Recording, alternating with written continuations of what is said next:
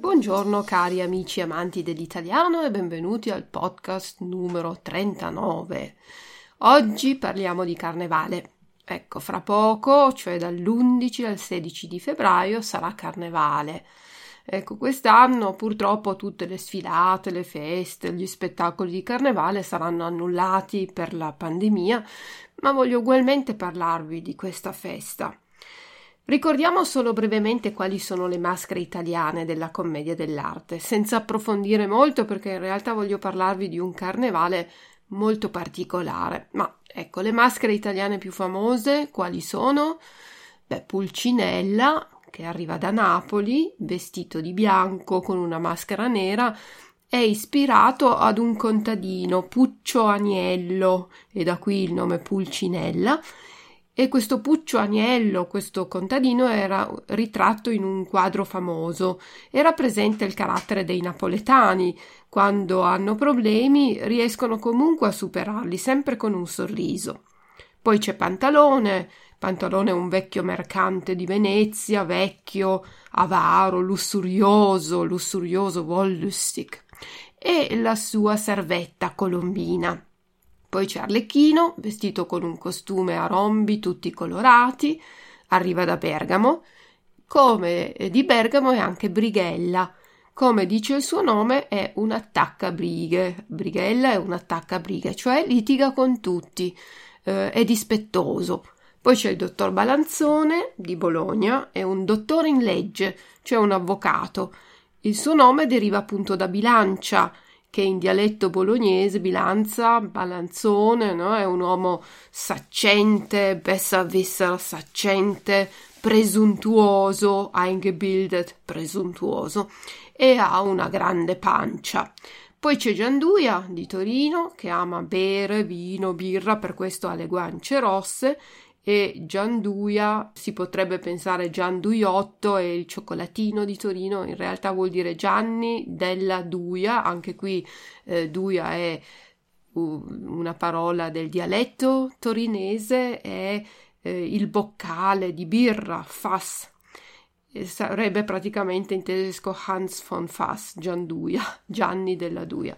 Poi c'è Stenterello, Stenterello arriva da Firenze e Stenterello è magro, gracile, gracile, schmächtig ed, ha, eh, ed è furbo e si eh, mette sempre dalla parte eh, di chi ha ragione, difende anche i deboli, Stenterello.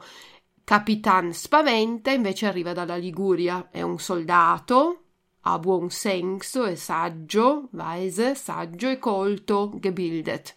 Ecco, queste sono le maschere della commedia dell'arte. Però vi ho detto che voglio descrivervi un carnevale, non quello di Venezia che tutti conoscete, bensì un carnevale che non si conosce molto all'estero, ma è molto bello.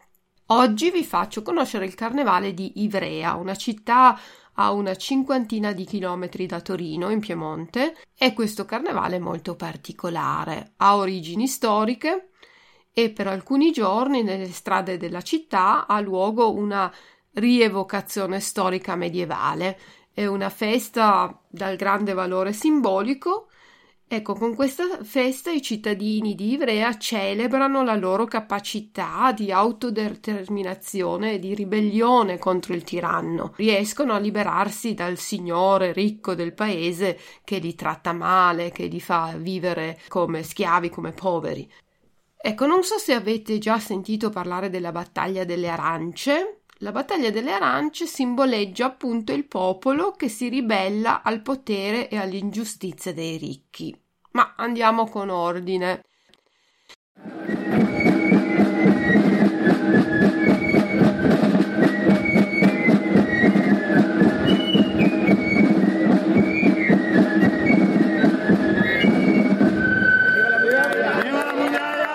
Qual è la storia che si ricorda con questo carnevale?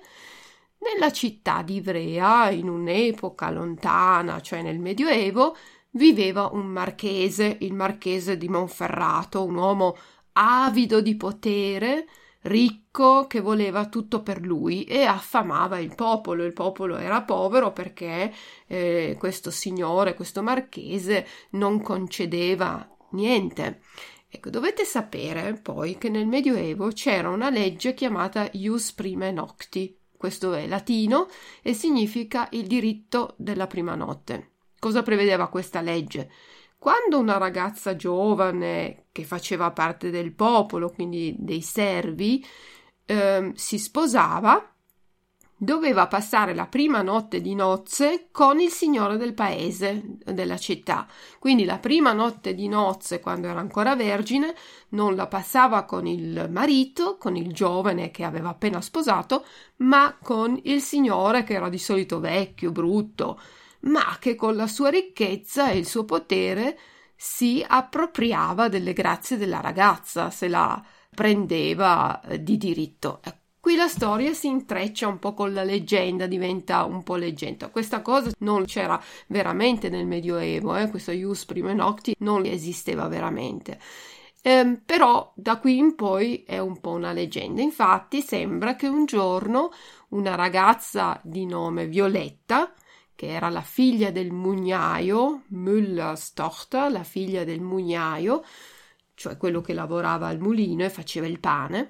Ecco, questa Violetta si è ribellata e ha ucciso il marchese di Monferrato con la sua stessa spada, aiutata dal popolo, e quindi ha liberato il popolo dalla tirannia di questo marchese. La battaglia delle arance rappresenta appunto questa rivolta.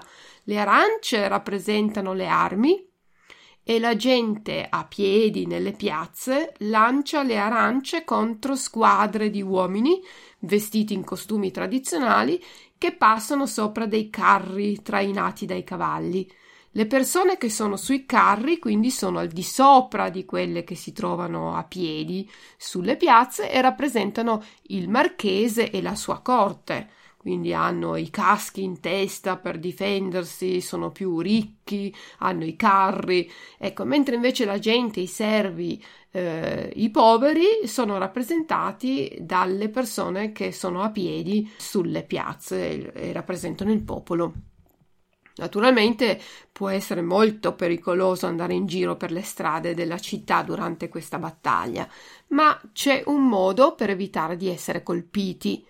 Prima della battaglia si può comprare un berretto rosso a forma di calza, chiamato berretto frigio. Ecco, le persone che indossano questo berretto in testa non possono essere colpite dalle arance lanciate dalle due squadre. Quindi indossare il berretto frigio inoltre simboleggia anche l'adesione alla rivolta, che si fa, vuole far parte della rivolta e quindi eh, all'aspirazione alla libertà. Si vuole la libertà sia dalla parte del popolo con questo berretto rosso. La battaglia si svolge la domenica, il lunedì e il martedì grasso.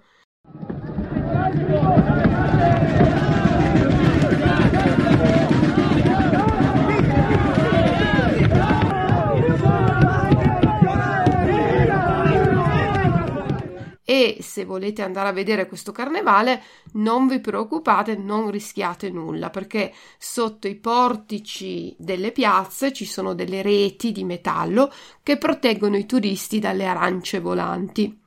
Ma ricordate comunque di indossare sempre il berretto rosso o se non volete il berretto comunque qualcosa di rosso dovete avere in testa. Adesso tanti mi diranno ma che spreco, quintali e quintali di arance buttate via non si deve fare, assurdo. Ma dovete sapere però che tutte le arance usate per questa battaglia sono arance che non possono essere vendute, sono quindi destinate al macero, vuol dire che de- devono essere buttate via perché non sono più fresche, perché non sono più commestibili, non possono essere mangiate. Alla fine della battaglia queste arance usate vengono raccolte, portate al centro di compostaggio, lavorate e riutilizzate in vari modi. Quindi questo è un procedimento ecosostenibile e eh, per l'ambiente, una cosa molto ecologica. Le arance arrivano dalle regioni della Calabria e della Sicilia e in questo modo vengono tolte dal business della mafia, perché se no i mafiosi le usano per fare i loro traffici criminali e quindi eh, usandole per il carnevale di Ivrea si tolgono dal possibile business che invece sicuramente potrebbero ricavarne le diverse mafie. Ma il carnevale di Ivrea è molto più della battaglia.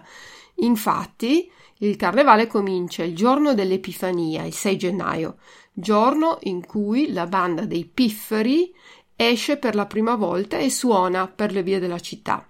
Nelle due domeniche prima del carnevale vengono presentati gli Abba, cioè le cinque bandiere che rappresentano gli alfieri dei cinque rioni. Ci sono cinque bandiere, ogni bandiera rappresenta un quartiere della città. Ogni bandiera viene esposta nel proprio rione, nel proprio quartiere. Poi il giovedì grasso c'è la cerimonia che vede il passaggio dei poteri dal sindaco della città al generale.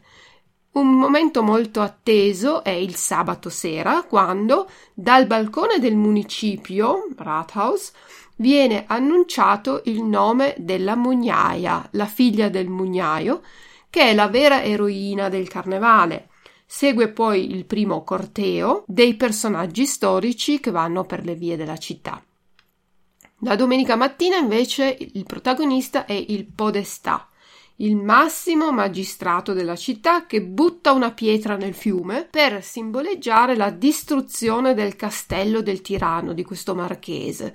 Butta una pietra nel fiume come a dire il castello del tiranno è distrutto. La domenica pomeriggio il corteo storico apre la battaglia delle arance. La mugnaia apre il corteo lanciando caramelle da un carro dorato trainato da tre cavalli bianchi. Dopo le battaglie con le arance, il martedì grasso, si bruciano dei pali rivestiti di erica e ginepro, in segno di buon augurio. La mugnaia chiude poi il carnevale con un ultimo corteo e insieme al generale saluta tutti e dà appuntamento al carnevale dell'anno seguente. Alla battaglia delle arance partecipano nove squadre. Ogni squadra occupa una zona fissa della città. E queste squadre sono la squadra Asso di Picche, che è la più vecchia, è stata fondata nel 1947. La squadra della Morte è stata fondata nel 1954 poi nel 1964 arriva la squadra degli scacchi e nel 1966 quella degli scorpioni di Arduino.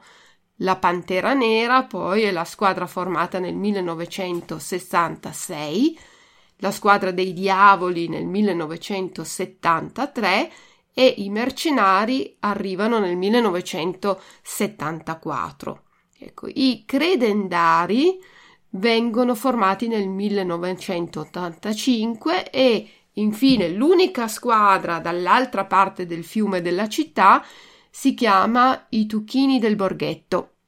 I carri sono tirati da due o da quattro cavalli. Durante il carnevale nelle strade di Ivrea si può mangiare gratis.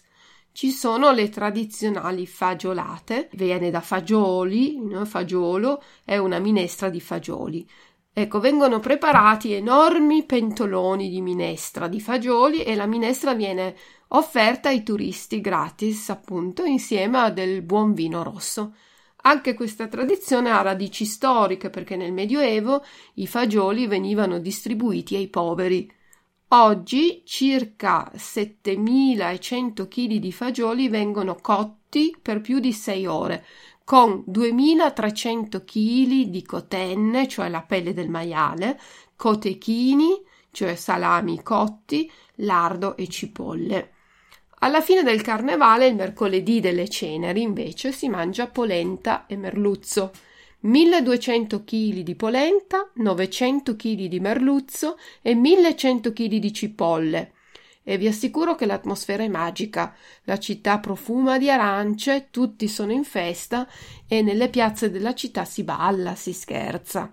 Se vi trovate ad Ivrea, oltre al centro storico, potete visitare il castello, la chiesa di San Bernardino, la cattedrale di Santa Maria Assunta, il museo a cielo aperto dell'architettura moderna, che è un percorso di circa due chilometri che illustra la storia del signor Olivetti, che ha aperto una società, e ha prodotto le prime calcolatrici, le macchine da scrivere, i computer e grazie a lui la città di Ivrea è stata inclusa nel patrimonio dell'UNESCO.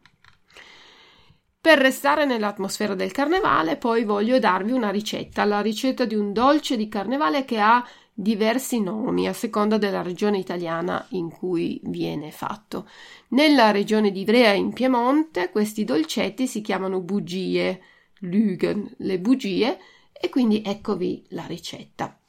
Per gli ingredienti avete bisogno di 250 g di farina tipo 00 che in Germania è la 405, un uovo, 50 g di zucchero, un cucchiaino di bicarbonato, natron, bicarbonato, 25 g di burro, 20 ml di marsala, che è un vino liquoroso, un cucchiaino di cannella, zimt, zucchero a velo quanto basta e olio di semi di girasole, Sonnenblumenöl, per friggere quanto basta.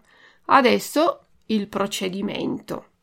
Impastate la farina setacciata, gesiebt, impastate la farina setacciata con il bicarbonato, lo zucchero, l'uovo, la cannella, il burro, precedentemente fuso, quindi il burro deve essere liquido, il marsala e un pizzico di sale. Lavorate bene sino ad ottenere un impasto liscio ed elastico. A mano accorreranno circa 10 minuti poi lasciate riposare un'ora. Trascorso questo tempo, dopo un'ora, stendete l'impasto in modo sottile con una macchina per la pasta o con il mattarello, Nudelholz mattarello. Poi ricavate delle strisce con una rondella da pasta. Ci sono come dei rettangoli di pasta. Intagliate questi rettangoli di pasta fine nel centro per facilitare la cottura, scaldate l'olio e friggete fino a quando questi rettangoli di pasta saranno dorati. Una volta dorati metteteli in un contenitore rivestito con carta assorbente, lasciate raffreddare e spolverizzate con zucchero a velo. Insieme alle bugie potete bere poi un vino bianco dolce come il moscato o il passito oppure se preferite anche un vino bianco secco. Questa era la ricetta, è molto facile, provatela, eh, sono anche molto buone. Io per ora vi dico buon appetito e soprattutto buon carnevale e vi do l'appuntamento al prossimo episodio. Ciao ciao dalla vostra insegnante di italiano Luisa. thank you